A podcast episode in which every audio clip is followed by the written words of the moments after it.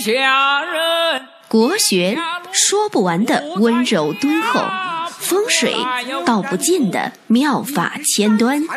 见自己，见天地，见众生，尽在国学与风水。各位听众，大家好，我是罗云广志。今天呢，为大家请来了一位嘉宾，就是王世佳老师。王世佳老师呢，他的经历颇有一些传奇色彩，比较酷爱武术，精于咏春拳，在佛山真正的学过咏春，而且呢，对太极拳也有很深的造诣，而且呢，家里面是世代是中医，有很好的中医的修修为，然后呢，在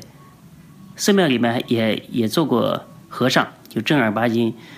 皈依出家的僧人。那之前呢，有一些朋友问关于一些修行的问题，那正好呢，今天有时间，我请他就是一个修行过的人来给我们大家解答一下关于修行的一些问题。王老师你好，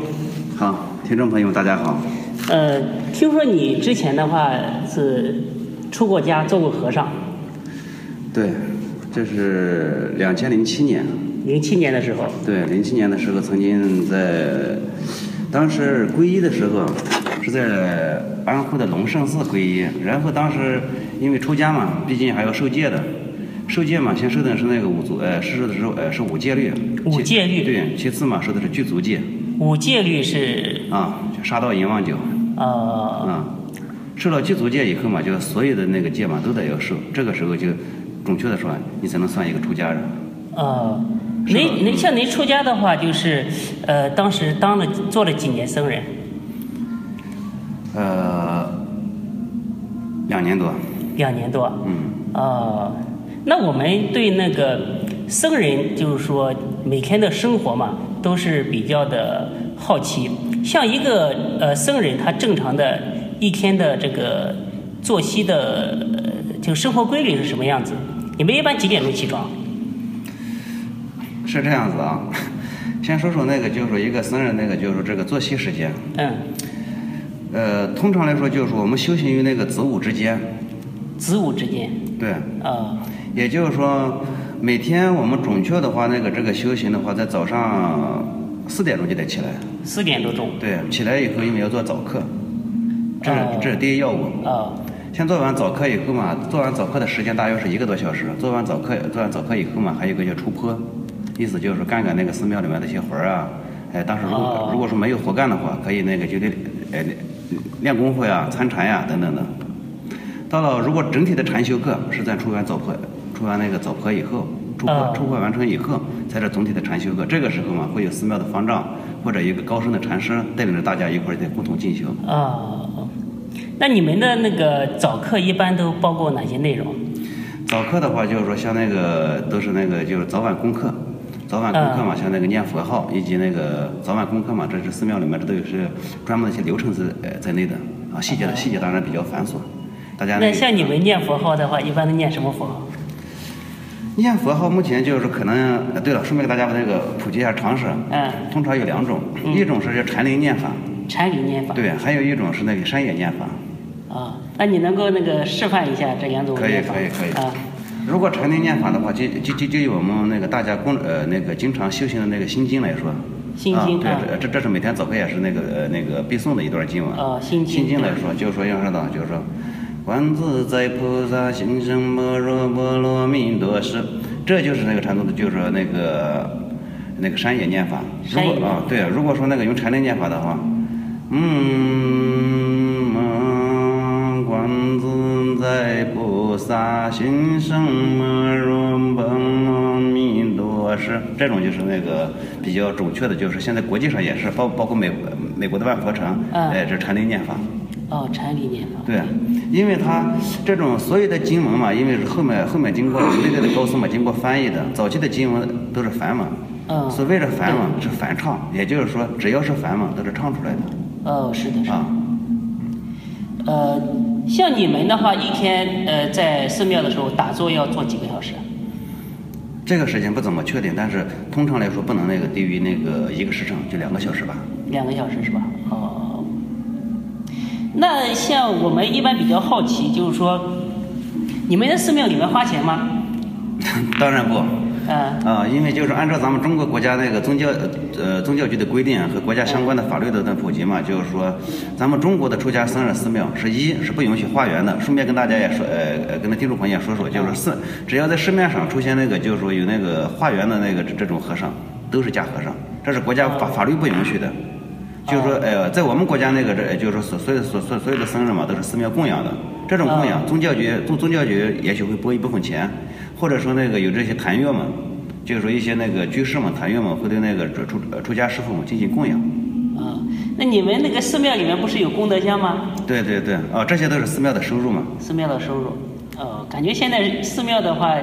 和尚这些僧人好像都蛮有钱的。 不，当然来说了，就是说目前在这个一一个经济社会嘛，也就是，就冲你刚才说这话题嘛，顺便也也再跟大家说说，我们通常理解中的寺庙嘛，就是说在我们在我们认为分为两种，一种叫接引寺庙，一种称之为修行寺庙。对这种接引寺庙，为了说方便大家去了解佛教，或者说那个去近距离的接近距离的接触修行的话，这种寺庙一般在闹市区或者风景区。对哎，所以说那个旅游的人比较多，当然了，那个不可避免的会受一些那个经济社会的干扰。但如果真正的一个修行寺庙的话，它往往都是那个就是说这远离这些那个就是说这个呃我们那个普通人居住的这地方的啊。所以对对对所以中国有句话嘛，就是天下呃天下名山僧占多嘛。对，就是在一些比较偏远寂静的地方对对对来对对来啊进行修行。只有这样才能这跟大自然才能进行融合。呃，那我也听说一些呃，像南怀瑾老师的一些书里面说，就是说，呃，大隐隐于隐于山，小隐隐于市，对吧？就是说，在尘世的修行，呃，好像说对于自己的功力提高更有好处，是吧？是有这种是有这种解读。啊嗯，这种解读的话，这实际上是一种那个什么，是有是是为了方便于那个就是修行的普及法嘛。嗯，因为我们不可能每个人都做到那个，就是说去那个去避世的，对毕竟这个社会要进步，要去发展。对，所以就是说，我们在那个只只要在心里面把持住一份那个，就是说一个佛法的正信，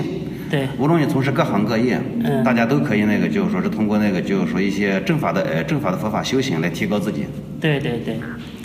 呃，那现在呃很多很多人都想修行嘛，就是现在的话，呃，这个修行的，就是门派嘛，你们是讲是讲门派还是讲什么？比如说有禅宗，有有有什么修行的法门，还是有，还是有是吧？有有有，目前市面上可能大家呃呃了解最多的嘛，就属于那个净土宗，相对净多一土点宗啊，对。净土宗的那个开山立派的那个祖师爷是谁？净土宗在那个这发下来，目前就是说比较这呃这呃在呃台湾这边要多一点。台湾这啊边是对，是从台湾这边传传传到咱们那个大陆这边过来的。嗯嗯目前是由净空法师倡导的，哦，对，净空法师比较有名气啊。但是相对来说，就是说目前在我们国内的佛界以及那个宗教局界嘛，对这对这一块不怎么认可。嗯哦，这样子的。嗯那好像在历史上来讲的话，就是六祖慧能所倡导的这个禅宗，相对来讲，它是南呃派嗯禅宗。就是比较有名气嘛。他主要倡导就是说一念顿悟，对，呃，这种法门，对吧？现在你们在寺庙里面有没有修行过这种法门？也有，现在在，不过呢，不过怎么说呢？自从那个六六祖完了以后，好的，王老师，我们继续讲。那个刚才说，就是六祖慧能所倡导的这个禅宗，它是呃一种什么样的法门？南派禅宗啊，首先有一个基础，就是嗯慧根。慧根，对，这也就是六祖慧能这辈子也这辈子也没读过书，对但，但是他能够那个写下《六祖坛经》哎这么伟大的巨著就在这里面，对这得这得需要慧根，而需要慧慧根根慧根也不是每个人每个人都具 备的，有些嘛是先天禀赋，也有些嘛是那个祖上积德。对，所以说，就是我们现在大大家有时候就是有些人一些呃对一些事物的呃事物一些呃理念，就是说突然突然突然突然间嘛就能明白过来。有些人嗯那个就通过不停的思考、不停的修正嘛，还明白不过来。嗯这个这个跟每个人根基是有关系的。是吧？呃哦，是这样子的。那就是您修行过呃两年多的时间，呃，就是您认为有修行的人和这个普通的这个世人，他们之间最大的区别是什么？在我目前看来，嗯，这两种人最大的区别嘛，就是一个普世的价值观。价值观不一样。对，如果从外在看来的话，呃，有修行的人，嗯，相对来说这种气这种气场，相对来说那个比较安和，比较安平和对，哎，这也比较那个就是比较平静，这就是佛家所讲的那个威仪，对。威仪。对嗯，这里面有人怎么说？你看看，如果说一个呃世俗的修行，就是说呢，呃，像有钱人，或者说他如果不修行佛法，或者说一个练武的人，像我一样啊，就嗯对是说之前是练武，但是不通过修行的话，就对跟寺庙里面的金刚一样对，他他现的是那种就是威猛相，威猛性。哎，对。但是你说这种威猛相会不会对人造成一种恭敬心理呢？我看未必。但是如果要造成造成那种恭敬心理是什么相？而是那种佛陀相。佛陀像。对，你看起来那个佛陀他是呃端坐在那个大殿里面的，但是嗯每个人见去以后嘛，都肃然起敬。他并没有像慈眉对善目的嗯他并没有像金刚那样说那个张牙舞爪，但反而就说哎、会让人那个这心里面有一种呃恭敬的心理，对这就这样。对，就是修行到最后的话，整个人的那个心态和他对事物的看法会有那个截然不同的呃一种改变。对，这事实就是说佛法的修行嘛，我们称之为剥离法。玻璃法啊，对，这也称之为那个减除法，就是说把我们目前所吸收到的这些那个一些所有的社会的各种信息，嗯，跟一些各种的知识进行那个嗯去剥离，去找它的本质。那您认为，如果因为现在也有很多听众的话，对这个佛家佛法比较比较感兴趣嘛，就是说，如果比如说在家或者是上班的一些人对佛法这一块很感兴趣，他在家的话，怎么样能够更加亲近佛法，或者说是进行个人的自己的一些修行呢？通过通过我以前在寺庙里面的这种修行的经历经历来看，嗯，其实我个人建议啊，我觉得就是说，我们首先那个就是说要了解呃，去了解一个修行的话，嗯，不管是哪种修行，嗯首先得要静。要静，对，这是静下来。这是最基，这是最基础的。如果说那个咱没有静下的话，你不管是信佛信道，那都叫迷信。哦，对，所所谓的迷信者，就是说你陷到里，你你陷到这个圈儿里面，你并没有那个去哎剥离里面的真实状况，这就叫迷信。对，对，只有静下心来以后，你是不是信佛已经无关紧要。但对静下心来以后，你你能找到真实的你自己。对。呃，那你认为就是佛和道，目前的话是我们中国人中国的两大宗教，对吧？就是我们撇除什么外教来说，那佛和道他们两个，呃，你觉得有什么区别吗？有，这里面从那个宗教的教义上，这两者那个就是说，现在我们世人常说嘛，就是说佛教重来世，道教重今生嘛。啊、就是一个比较注重来世，一个对比较对注对重今生。对对对。呃，就以那个教义上来讲的话，这两者那个实际上那个他们根本的一些教义嘛，其实也差不了多少，毕竟都是都都是导人向善的。对啊，只只是我们修行方法有所不同。对修行方法我刚才说过了，佛法是进行那个剥离法、减除法，嗯而道教是进行一种那个呃是呃是那个养法和那个一些家法。所谓家的法养法、家养法跟家法指的就是说。像那种古人常说的“身体发肤受之父母，不敢对熊对伤”，哎对，以及天地自然的一切啊都是那个，就是说天，就是老天赐给我们的，呃，这这这一切万事万物，啊对都都是不能是损伤的，人与自然之间的一一种和谐。对对对，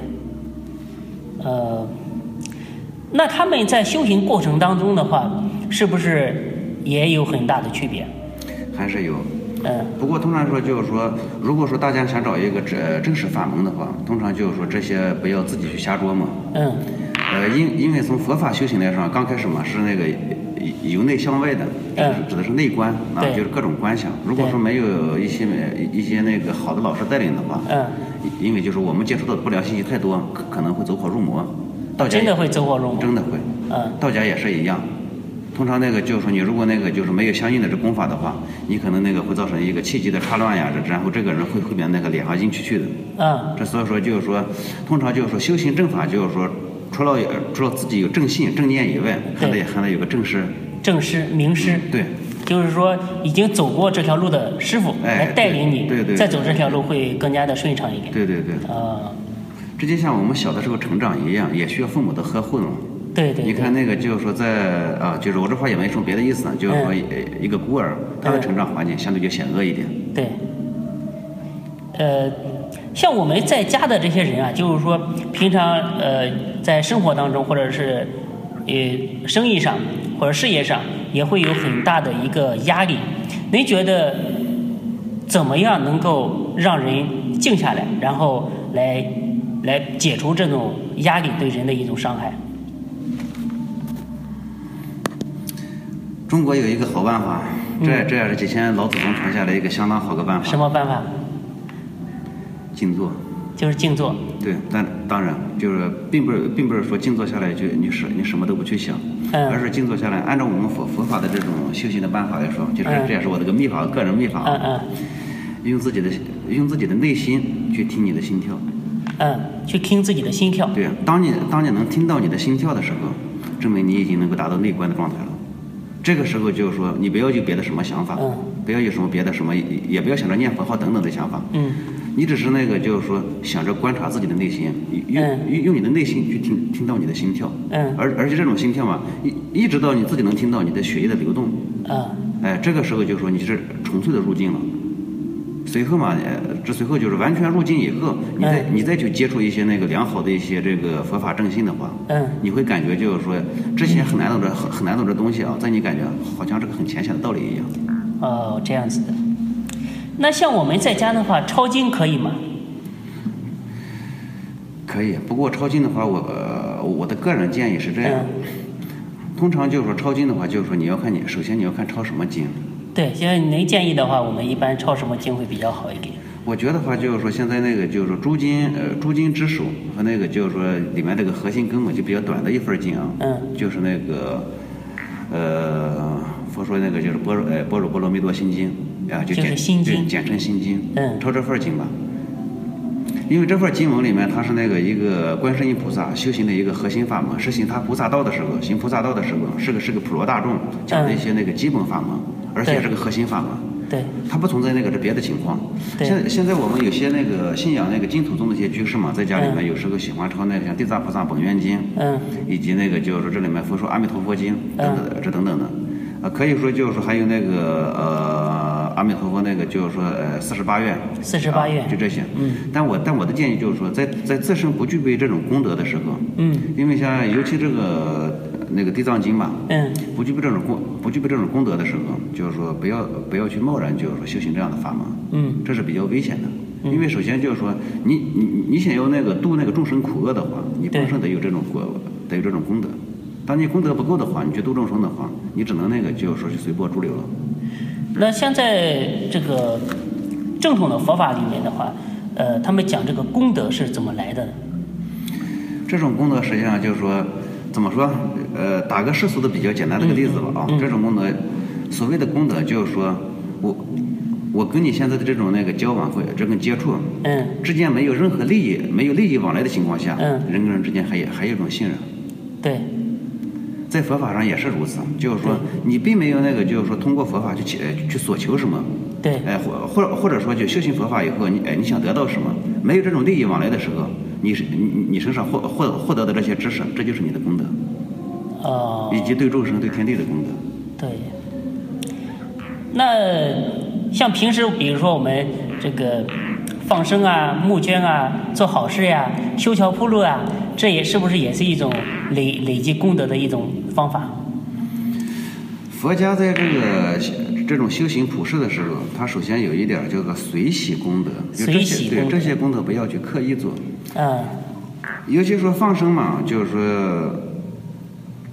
说句话，就是说这是一个，我认为啊，这是一个比较那个，比较搞笑的一个法，比较搞笑的一个办法。嗯古时候你大大家应该也听到说好多那个这种那个民间传说呀、故事等等的啊，就是说有时候像许许仙放了白蛇，这不是 后后后来得到一些好处了吗？对啊，就是后来白蛇嫁给他，但是别忘了，当时许仙这个小孩子，哎他他去放生那个白蛇的时候，他心里面并没有想着那个就是说一些这个呃一些那个去获得什么、得到什么。这就是那个在《金刚经》里面讲的不住相布施，对，对吧？正是如此。啊。那您刚才讲的，就是说在家里面静坐，像这个静坐的话，有没有这个时间上的一些要求呢？通常的话，我按照我的修行经历呃经经历来说，给大家一个嗯建议，啊嗯啊一般十五分钟到半个小时为佳。十五分钟到半个小对，时。当然就是说有基础的可以更长一点。啊像这种那意念力比较强大的人可以更长一点。就是现在就是说，我们感觉是因为是精神压力大，或者说之前没有接触过这种那个进修对进修法门的人，对，十五分钟到半个小时这样刚刚好。十五分钟啊到半个小时。有个口诀我讲，我告诉大家，就是嗯杂念来之杂念来之，啊，如鸿炉大烟，嗯，可是万念俱灰哦啊，又如浮云过太空，了无所依。哦，这两句话感觉比较深奥。 首先让大家去呃去掌握这么一个心心心理的状态，就是说十五分钟嘛，就是说按照现在这个心理学研究啊，嗯这个时候恰恰恰恰是一个人那个呃从一个烦躁的状态呃到到一个那个安静的状状态啊，一个很好的一个调节过程。嗯时间过长了，就是说在我们内心没有那个就是没有修行过佛法的话，他反而会那个就是说这个呃思思想会跑毛。啊、我之前在书上，呃，也听一些，呃，就是看过。然后呢，呃，我师傅也给我讲过，就是说这个静坐要有子午坐是吧？啊就是在子时和午时打坐的时候，这对人的这个修行是是最好的，这个一般指的是有基础的那个修修行人啊，有基础的嗯啊。有基础的修行人。那像我们就是说，只要有时间，在家里面的话、都可以静坐嗯对，，抽出时间来，就是说每个人那个尽量去抽出时间来，能够做做挺好。就是每嗯天大概十五分钟左右。哎，对吧半小时时间长点的更好的，但是希望就是说，当你思想杂乱纷呈的时候，就不要做了，做下去没好处的。哦，就是说还是要这一切的办法，就是为为了求得你的心灵的一种对对平静，对首吧？首先就是就是一个根本的一个静，其实做不是目的，静才是目的。对做的做只是个方法而已，当然就是说说啊，你如果站着站着静下来也也也行，不过更好。呃，站桩也是一种办法。也是一种办法。啊啊这是我们中国那个，就是说一些不是，就是说呃就就以修行来讲嘛，嗯有很多法，有很多法门。嗯那么修习武术，啊，嗯就是说由武入道，或者是那个悬壶济世，嗯由医入道，嗯或者说那个就是说这种出家呃那个呃呃出家青灯古佛那供事佛祖啊，嗯这也是一种方法，都是方都是所谓的方法，就是千条大道通罗马，以前说啊，就是大道通大道归一的。嗯，就是世间有无数种法门，但是每一种法门都可以达到就是呃最终的这样一个一个究竟，一个究竟。对，那佛他达到的最最最后的究竟是什么？了无所依。了无所依，就是了脱生死，摆脱轮回。很难。呃，我们世俗当中就是说，自从佛陀以后，大家在大家也相信大家也没有再再听说过那个就是说第二个佛陀这出世吧？嗯所以就是说，我们只能去尽量地尽量的去去向佛陀去学习，嗯尽量去佛陀去学习，做到更好，看得更清。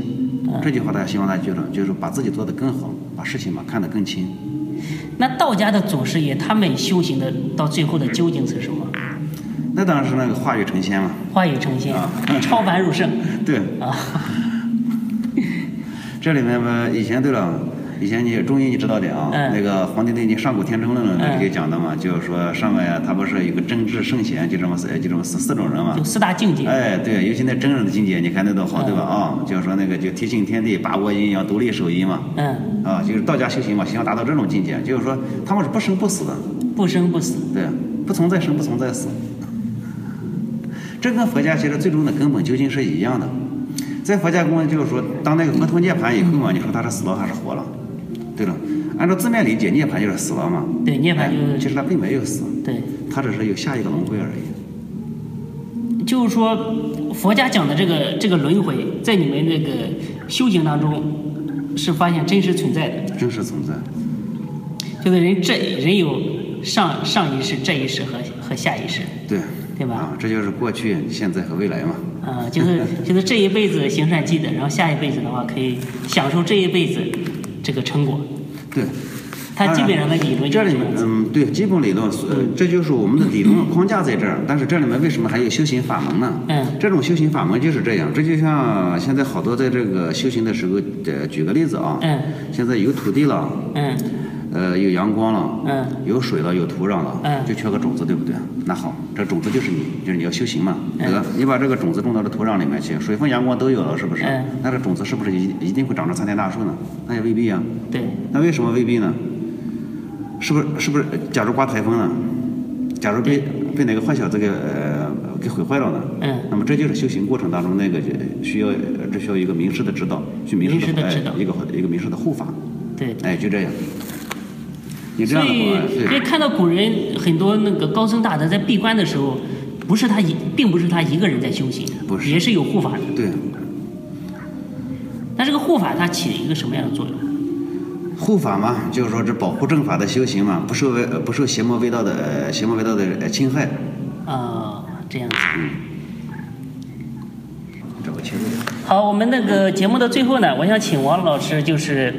教大家一个站桩的方法，怎么样让我们就是说通过站桩能获得内心的宁静，然后让自己的身体更加健康。好，其实这个方法其实说难也难，说简单也简单。嗯，我刚才讲，刚才之前跟大家那个说过这个静坐的方法啊，嗯就是静坐。但是这是这样子，因为就是每个人的身身体条件不同，对他像有些人嘛，有那个坐骨神经痛呀、腰腿痛呀，他这个对坐那就不适合他。对哎这或者那个这很难那个长长久坐立。那么对嗯这种的话，我们就可以通过站桩了。哎，通过站桩来那个就是说那个这求呃这求这个静中之动，动中之静。静中之动，对动中之静。为什么这么说呢？嗯古人呃，就是说我们的我们中国人的养生方法啊，嗯以及那个就是说所有的养气方法，都是通过呃都是通过站桩。站桩。对，它不通过那个像西方这种说健呃说健身呀、健美，它不是这样子的。这个站桩就跟树一样，你说它你说它是动的还是静的？如果说它是那个对，表面上看起来它是静的，对不对？对但它在生长呀，对它里面有生机的呀。对但你如果说它是静的呢，那风吹起来呢，它也在动，对不对？所以说这是动中之静，静中之动的，这个来由就这样。好这。也是这个阴中有阳，阳中有阴。对对对对对嗯，如果就具体形体而言的话，现现在那个就是这个交战桩的有好多，其实好多资料也挺多。对啊，具体废话我就不再呃，我就不再多说了。嗯但是希望大家那个就是站桩的时候嘛，首先把握那个两个就两个要点，就我个人练过这么多年一呃一一一一些要点，嗯，脊脊柱脊柱，得直，脊柱要对直，。脊柱要直，这样子的话，你的会阴穴跟你的百会穴从上而下才才能贯穿得了。啊，人人体七经七经八脉当中啊，很重要的那个任督二脉以及那个中脉和冲脉，它才能拉通，气机才能畅通，站桩才有效果。对哎，其次还是得放松，只放有松只有松下来，只有松下来，那个人体的气血才能哎才能流动，然然后嘛，各个那个就天地自然，